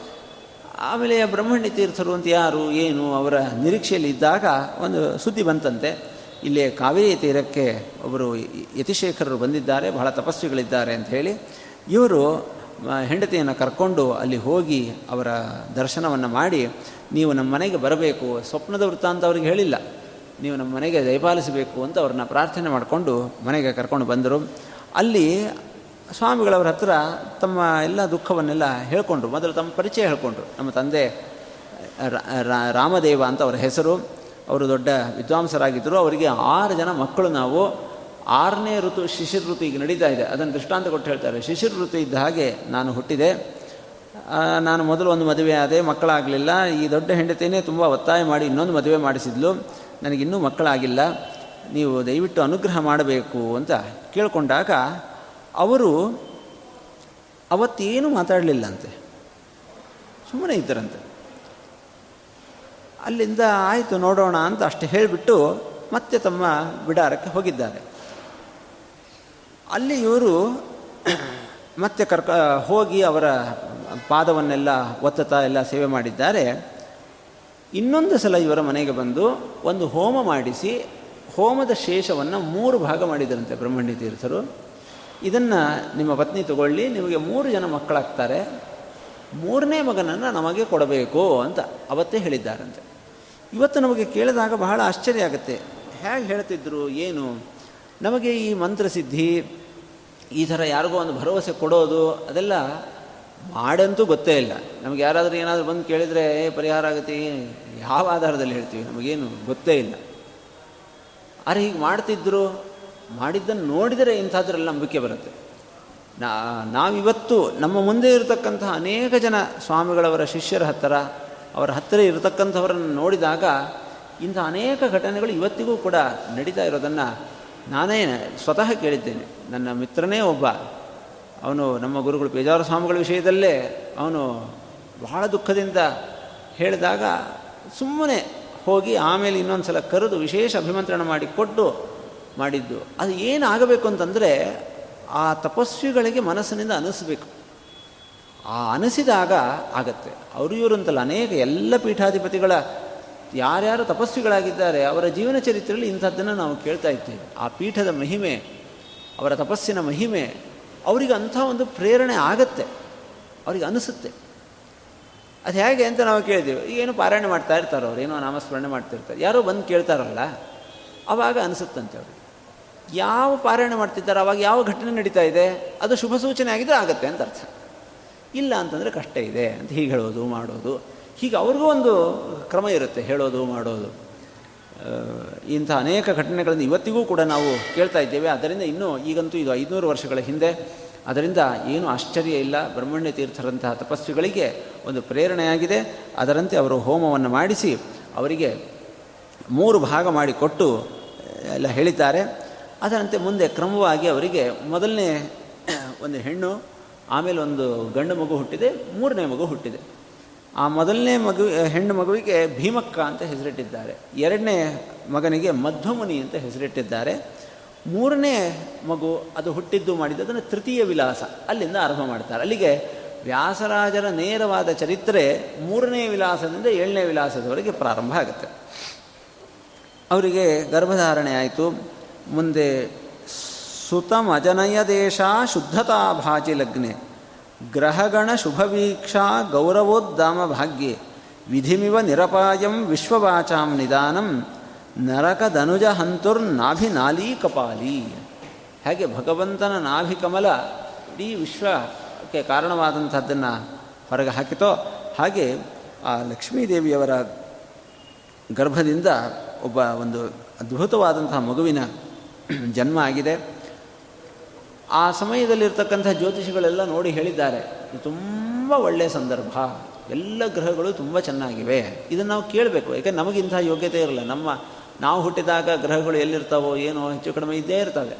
ಆದರೆ ದೊಡ್ಡವರು ಇಷ್ಟು ಅದ್ಭುತವಾಗಿದ್ದರೂ ಅವರ ಗ್ರಹಗಳ, ಅವರು ಹುಟ್ಟಿದಾಗಿನ ಕಾಲದಲ್ಲಿ ಹೀಗಿತ್ತು ಅನ್ನೋದನ್ನು ಕೇಳಿದರೆ ನಮ್ಮ ಗ್ರಹಗಳೆಲ್ಲ ಸರಿಯಾಗ್ತವೆ.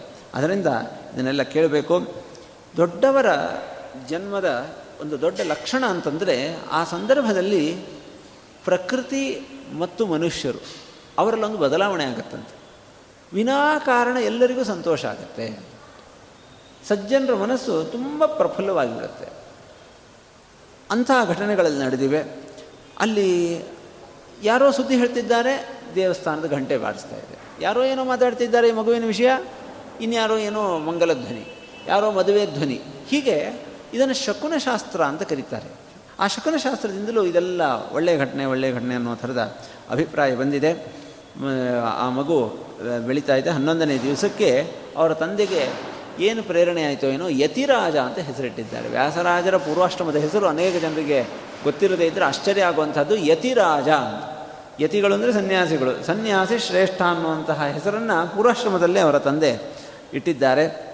ಆ ಮಗು ಎಲ್ಲ ಮಕ್ಕಳಂತೆ ಇದೆ. ಅದರ ಜೊತೆಗೆ ವಿಶೇಷವಾಗಿ ಎಲ್ಲರನ್ನ ಸಂತೋಷಪಡಿಸ್ತಾ ಇದೆ. ಅಂಕಾದಂಕಂ ಸಂಚರನ್ ಅರ್ಭಕೋಸವು ಎಲ್ಲರ ಹತ್ರ ಹೋಗ್ತಾ ಇದ್ದಂಥ ಮಗು ಅಂತೂ ಉಲ್ಲೇಖ ಮಾಡಿದ್ದಾರೆ.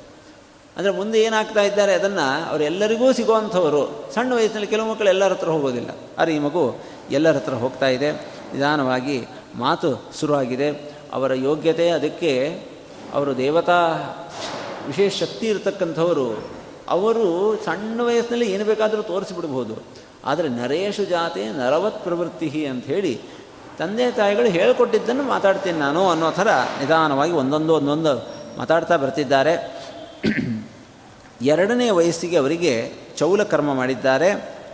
ಐದನೇ ವಯಸ್ಸಿಗೆ ಅವರಿಗೆ ಅಕ್ಷರಾಭ್ಯಾಸವನ್ನು ಆರಂಭ ಮಾಡಿದರು.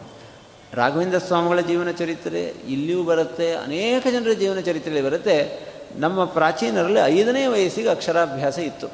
ಇವತ್ತು ಎರಡೂವರೆ ವರ್ಷಕ್ಕೆ ಮಾಡಿಸ್ತಾ ಇದ್ದಾರೆ. ಅನೇಕ ಜನ ಶಿಕ್ಷಣ ತಜ್ಞರು ಹೇಳ್ತಾರೆ, ಎರಡೂವರೆ ವರ್ಷ ಅಲ್ಲ, ಬರೆಯಲಿಕ್ಕೆ, ಬರೆಯೋ ವರ್ಷ ಅಲ್ಲ, ವಿದ್ಯಾಭ್ಯಾಸದ ವರ್ಷ. ಬೇಕಾದಷ್ಟು ಕಲಿತಾ ಇದ್ದರು, ಬಾಯಪಾಠ ಚೆನ್ನಾಗಿ ಮಾಡಿಸ್ತಾ ಇರ್ತಿದ್ರು. ಆದರೆ ಬರೆಯೋದು ಸ್ವಲ್ಪ ಕೈ ಇದು ಆಗಬೇಕು. ಅದಕ್ಕೆ ಮಾಂಟೇಸರಿ ಪದ್ಧತಿಯಲ್ಲಿ ಬರೆಯೋಕ್ಕಿಂತ ಮುಂಚೆ ಕೈಗೊಂದು ಶಿಕ್ಷಣ ಕೊಡ್ತಾರೆ. ಅದು ಇಲ್ಲದೆ ಕಲಿತರೆ ಪಾಪ ಬಹಳ ಹಿಂಸೆ ಪಟ್ಕೊಂಡು ಮಕ್ಕಳು ಬರಿ, ಬರೀತವೆ ಅಂತ ಹೇಳ್ತಾರೆ. ಅದಕ್ಕೆ ತುಂಬ ಸಣ್ಣ ಮಕ್ಕಳನ್ನು ಸ್ಕೂಲಿಗೆ ಕಳಿಸೋದು, ಮಾಡೋದು ಹೋಮ್ವರ್ಕು ಅದು ಏನೋ ತುಂಬ ಬುದ್ಧಿವಂತರಿದ್ದರೆ ಏನೋ ನಡ್ಕೊಂಡು ಹೋಗಿಬಿಡುತ್ತೆ. ಸ್ವಲ್ಪ ಮಧ್ಯದವರಿದ್ದರೆ ಅಥವಾ ಕೆಳಗಿನವರಿದ್ದರೆ ತಂದೆ ತಾಯಿಗಳು ತುಂಬ ಕಷ್ಟಪಡ್ತಾರೆ. ಮಕ್ಕಳಿಗೆ ಈ ಓದಿಸೋದು, ಬರೆಸೋದು. ಆದರೆ ಶಿಕ್ಷಣದ ಸೈಕಾಲಜಿ ಮತ್ತು ಮಕ್ಕಳ ಸೈಕಾಲಜಿ ಹೇಳುತ್ತೆ, ತುಂಬ ಸಣ್ಣ ವಯಸ್ಸಿನಲ್ಲಿ ಅವರಿಗೆ ಬರೆಸೋದಕ್ಕೆ ಒತ್ತಾಯ ಹೇರಬಾರದು ಅಂತ ಹೇಳಿ ಇಲ್ಲೆಲ್ಲ ಕಡೆ ಉಲ್ಲೇಖ ಬರ್ತಾ ಇರೋದು ಐದನೇ ವಯಸ್ಸಿಗೆ ಅವರು ಮಾಡ್ತಾ ಇದ್ದಾರೆ. ಅಲ್ಲಿ ಮೊದಲಿಗೆ ವ ಬರೆದರಂತೆ, ಓಂ ಅಂತ ಬರೆದರಂತೆ, ನ ಬರೆದರು. ಹೀಗೆ ಒಂದೊಂದು ಒಂದೊಂದು ಅಕ್ಷರವನ್ನು ಬರಿತಾ ಕೆಲವೇ ವಾರಗಳಲ್ಲಿ ಎಲ್ಲ ಅಕ್ಷರಗಳನ್ನು ಚೆನ್ನಾಗಿ ಬರಲಿಕ್ಕೆ ಅವರು ಕಲಿತು ಬಿಟ್ಟಿದ್ದಾರೆ. ಈ ಗ್ರಂಥದಲ್ಲಿ ಹೇಳುವ ಪ್ರಕಾರ ಏಳನೇ ವಯಸ್ಸಿಗೆ ಅವರ ತಂದೆ ಅವರಿಗೆ ಉಪನಯನವನ್ನು ಮಾಡಿದ್ದಾರೆ. ಆಮೇಲೆ ಗುರುಕುಲಕ್ಕೆ ಕಳಿಸಿಕೊಟ್ಟರು ಅಂತ. ಸ್ವಲ್ಪ ಬಾಗಿಲೇ ಹಾಕಿಬಿಟ್ರಿ. ತುಂಬ ಶಬ್ದ ಆಗ್ತಾ ಇದೆ.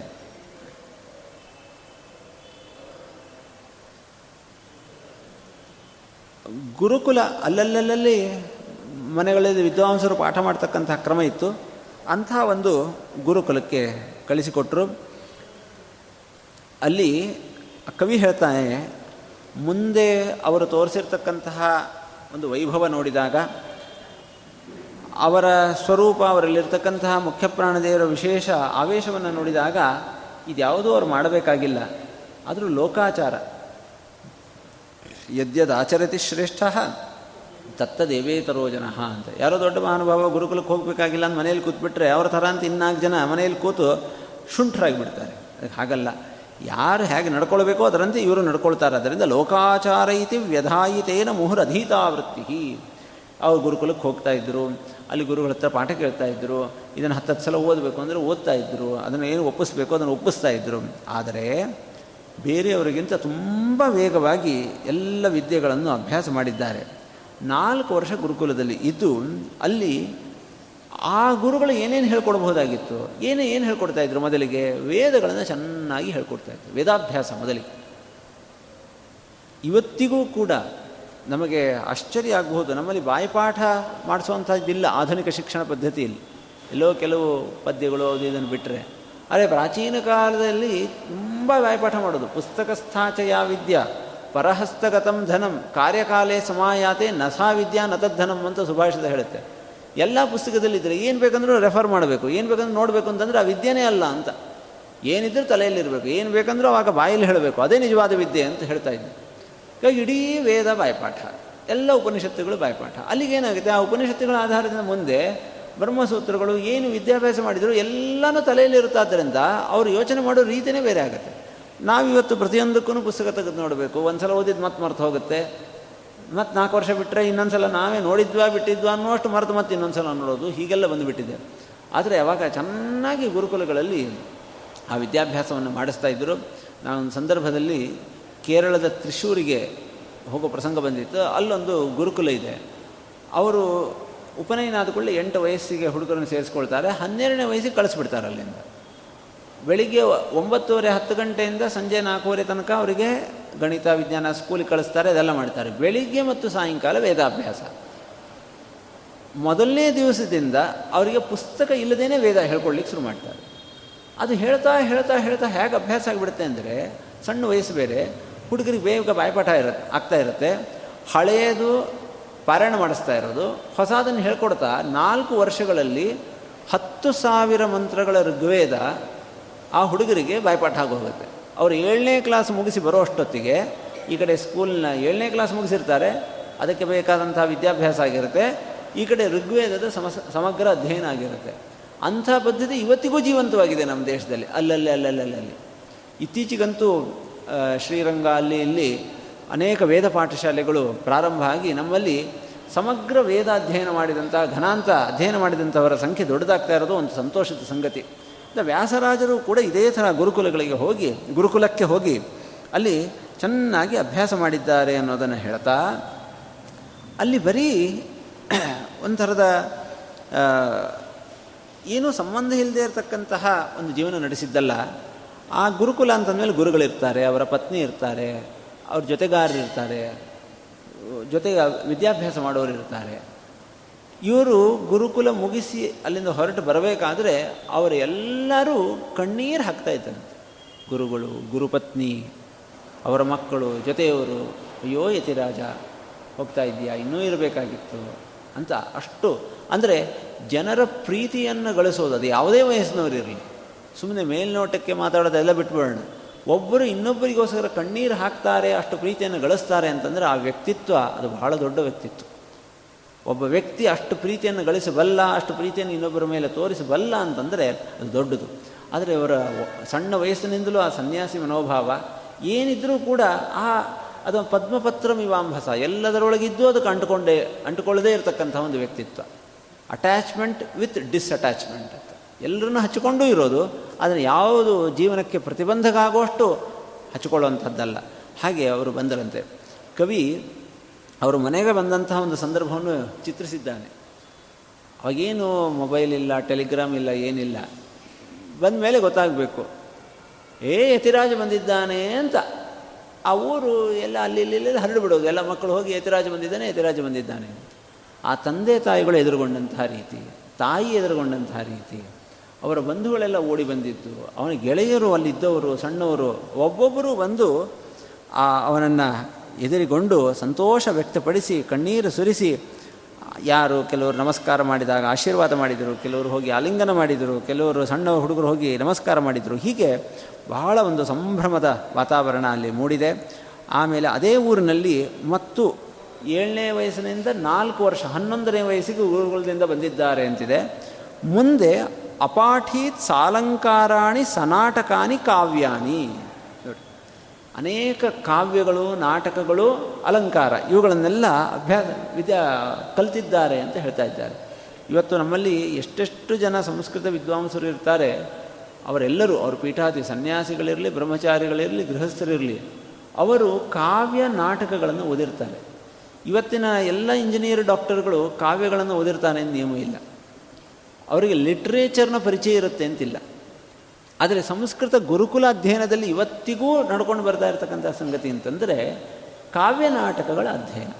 ಕಾಳಿದಾಸನ ಅಭಿಜ್ಞಾನ ಶಾಕುಂತಲದ ಅಧ್ಯಯನ ಮಾಡದೇ ಇರತಕ್ಕಂಥವನು ಒಬ್ಬ ಒಳ್ಳೆಯ ಸಂಸ್ಕೃತಜ್ಞನೇ ಆಗಲಿಕ್ಕೆ ಸಾಧ್ಯ ವೇದವ್ಯಾಸರ ಮಹಾಭಾರತದ ಕೆಲವು ಭಾಗಗಳು, ಉತ್ತರ ರಾಮಚರಿತೆ, ಭೌಭೂತಿ ಅನ್ನೋ ಕವಿ ಬರೆದಿರ್ತಕ್ಕಂಥ ಆ ವಯಸ್ಸಿನಲ್ಲಿ ಅದು ಅವರ ವಯಸ್ಸಿಗೆ ಮೀರಿದಕ್ಕಂಥ ಮಾತಾಗಿರಬಹುದು. ಆದರೆ ಆ ಜೀವನ ಪಕ್ವ ಆಗ್ತಾ ಹೋದಂತೆ ಅಬ್ಬಾ, ಎಷ್ಟು ಅದ್ಭುತವಾಗಿ ಹೇಳಿದ್ದಾನೆ ಭೌಭೌತಿಕವಿ ಯಾಕೆಂದರೆ ಮುಂದೆ ಅವರು ಪಾಠ ಮಾಡ್ತಾರೆ.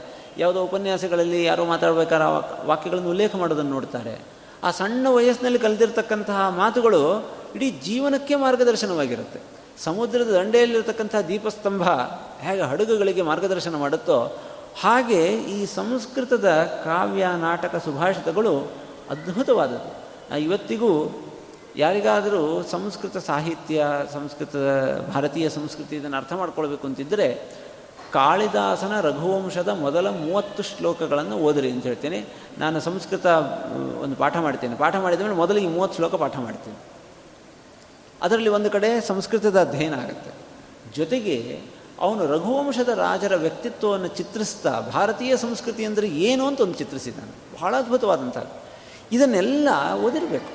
ಇದರ ಜೊತೆಗೆ ಮಧ್ವ ವಿಜಯ.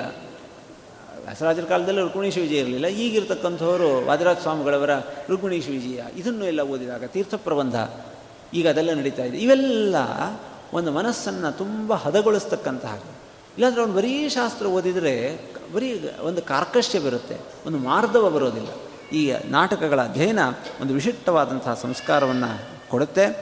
ಇಷ್ಟೆಲ್ಲ ನಡೆದಿದೆ. ಈ ಸಂದರ್ಭದಲ್ಲಿ ಬ್ರಹ್ಮಣ್ಯ ತೀರ್ಥರು ತಾವು ಹಿಂದೆ ಅನುಗ್ರಹ ಮಾಡಿದ್ದು ಇದೆಲ್ಲ ನೆನಪಿಟ್ಟುಕೊಂಡು, ನಮ್ಮ ಹತ್ರ ಬರಬೇಕು, ನಿಮ್ಮ ಮಗನನ್ನು ಕರ್ಕೊಂಡು ಅಂತ ಹೇಳಿ ಒಂದು ಪತ್ರವನ್ನು ಬರೆಸಿ ಒಬ್ಬ ಶಿಷ್ಯನನ್ನು ಇವರ ಹತ್ರ ಕಳಿಸಿಕೊಟ್ಟಿದ್ದಾರೆ. ಆ ಶಿಷ್ಯರು ಬಂದರು, ಅವ್ರು ಹೇಗಿತ್ತು? ಅಂತಂದರೆ ಕವಿ ಹೇಳ್ತಾನೆ, ದಶರಥನ ಹತ್ರ ವಿಶ್ವಾಮಿತ್ರರು ಬಂದಾಗಿತ್ತು ಅಂತ. ಆ ವಿಶ್ವಾಮಿತ್ರರು ಬಂದು ಮಗನನ್ನು ಅವರಿಂದ ಕರ್ಕೊಂಡು ಹೋದರು. ಅದು ಸ್ವಲ್ಪ ಕಾಲ. ಆದರೆ ಇಲ್ಲಿ ದೀರ್ಘಕಾಲಕ್ಕೆ ಕರ್ಕೊಂಡು ಹೋಗಲಿಕ್ಕೆ ಬಂದಿದ್ದರಿಂದ ಇದು ವಿಶ್ವಾಮಿತ್ರರು ಬಂದ ಹಾಗೆ ಅವರು ಬಂದರು. ಅವರು ಬಂದು, ನೀವು ಚೆನ್ನಾಗಿದ್ದಾರಾ? ಸ್ವಾಮಿಗಳು ಕಳಿಸ್ಕೊಟ್ಟಿದ್ದಾರೆ. ನೀವು ನಿಮ್ಮ ಮನೆಯವರು ಹೇಗಿದ್ದಾರೆ? ಹಿರಿಯ ಮಗ ಹೇಗಿದ್ದಾನೆ? ಹಿರಿಯ ಮಗಳು ಹೇಗಿದ್ದಾಳೆ? ಕೊನೆಯ ಮಗ ಹೇಗಿದ್ದಾನೆ? ಅಂತೆಲ್ಲ ಕೇಳಿ ವಿಚಾರಿಸಿ ಕೊನೆಗೆ ನಿಧಾನವಾಗಿ ಒಳಗಿರುವಂಥ ಒಂದು ಪತ್ರವನ್ನು ತೆಗೆದು ಕೊಟ್ರಂತೆ. ಆ ಬಲ್ಹಣ ಸುಮತಿ ಅದನ್ನು ತಾನು ಓದಿದ. ಅದರಲ್ಲಿ ಇತ್ತು, ನೀವು ಹಿಂದೆ ಮಾತು ಕೊಟ್ಟಂತೆ, ಈಗ ನಿಮ್ಮ ಮಗನನ್ನು ಕರ್ಕೊಂಡು ಬರಬೇಕು ಅನ್ನುವಂಥ ವಿಷಯ.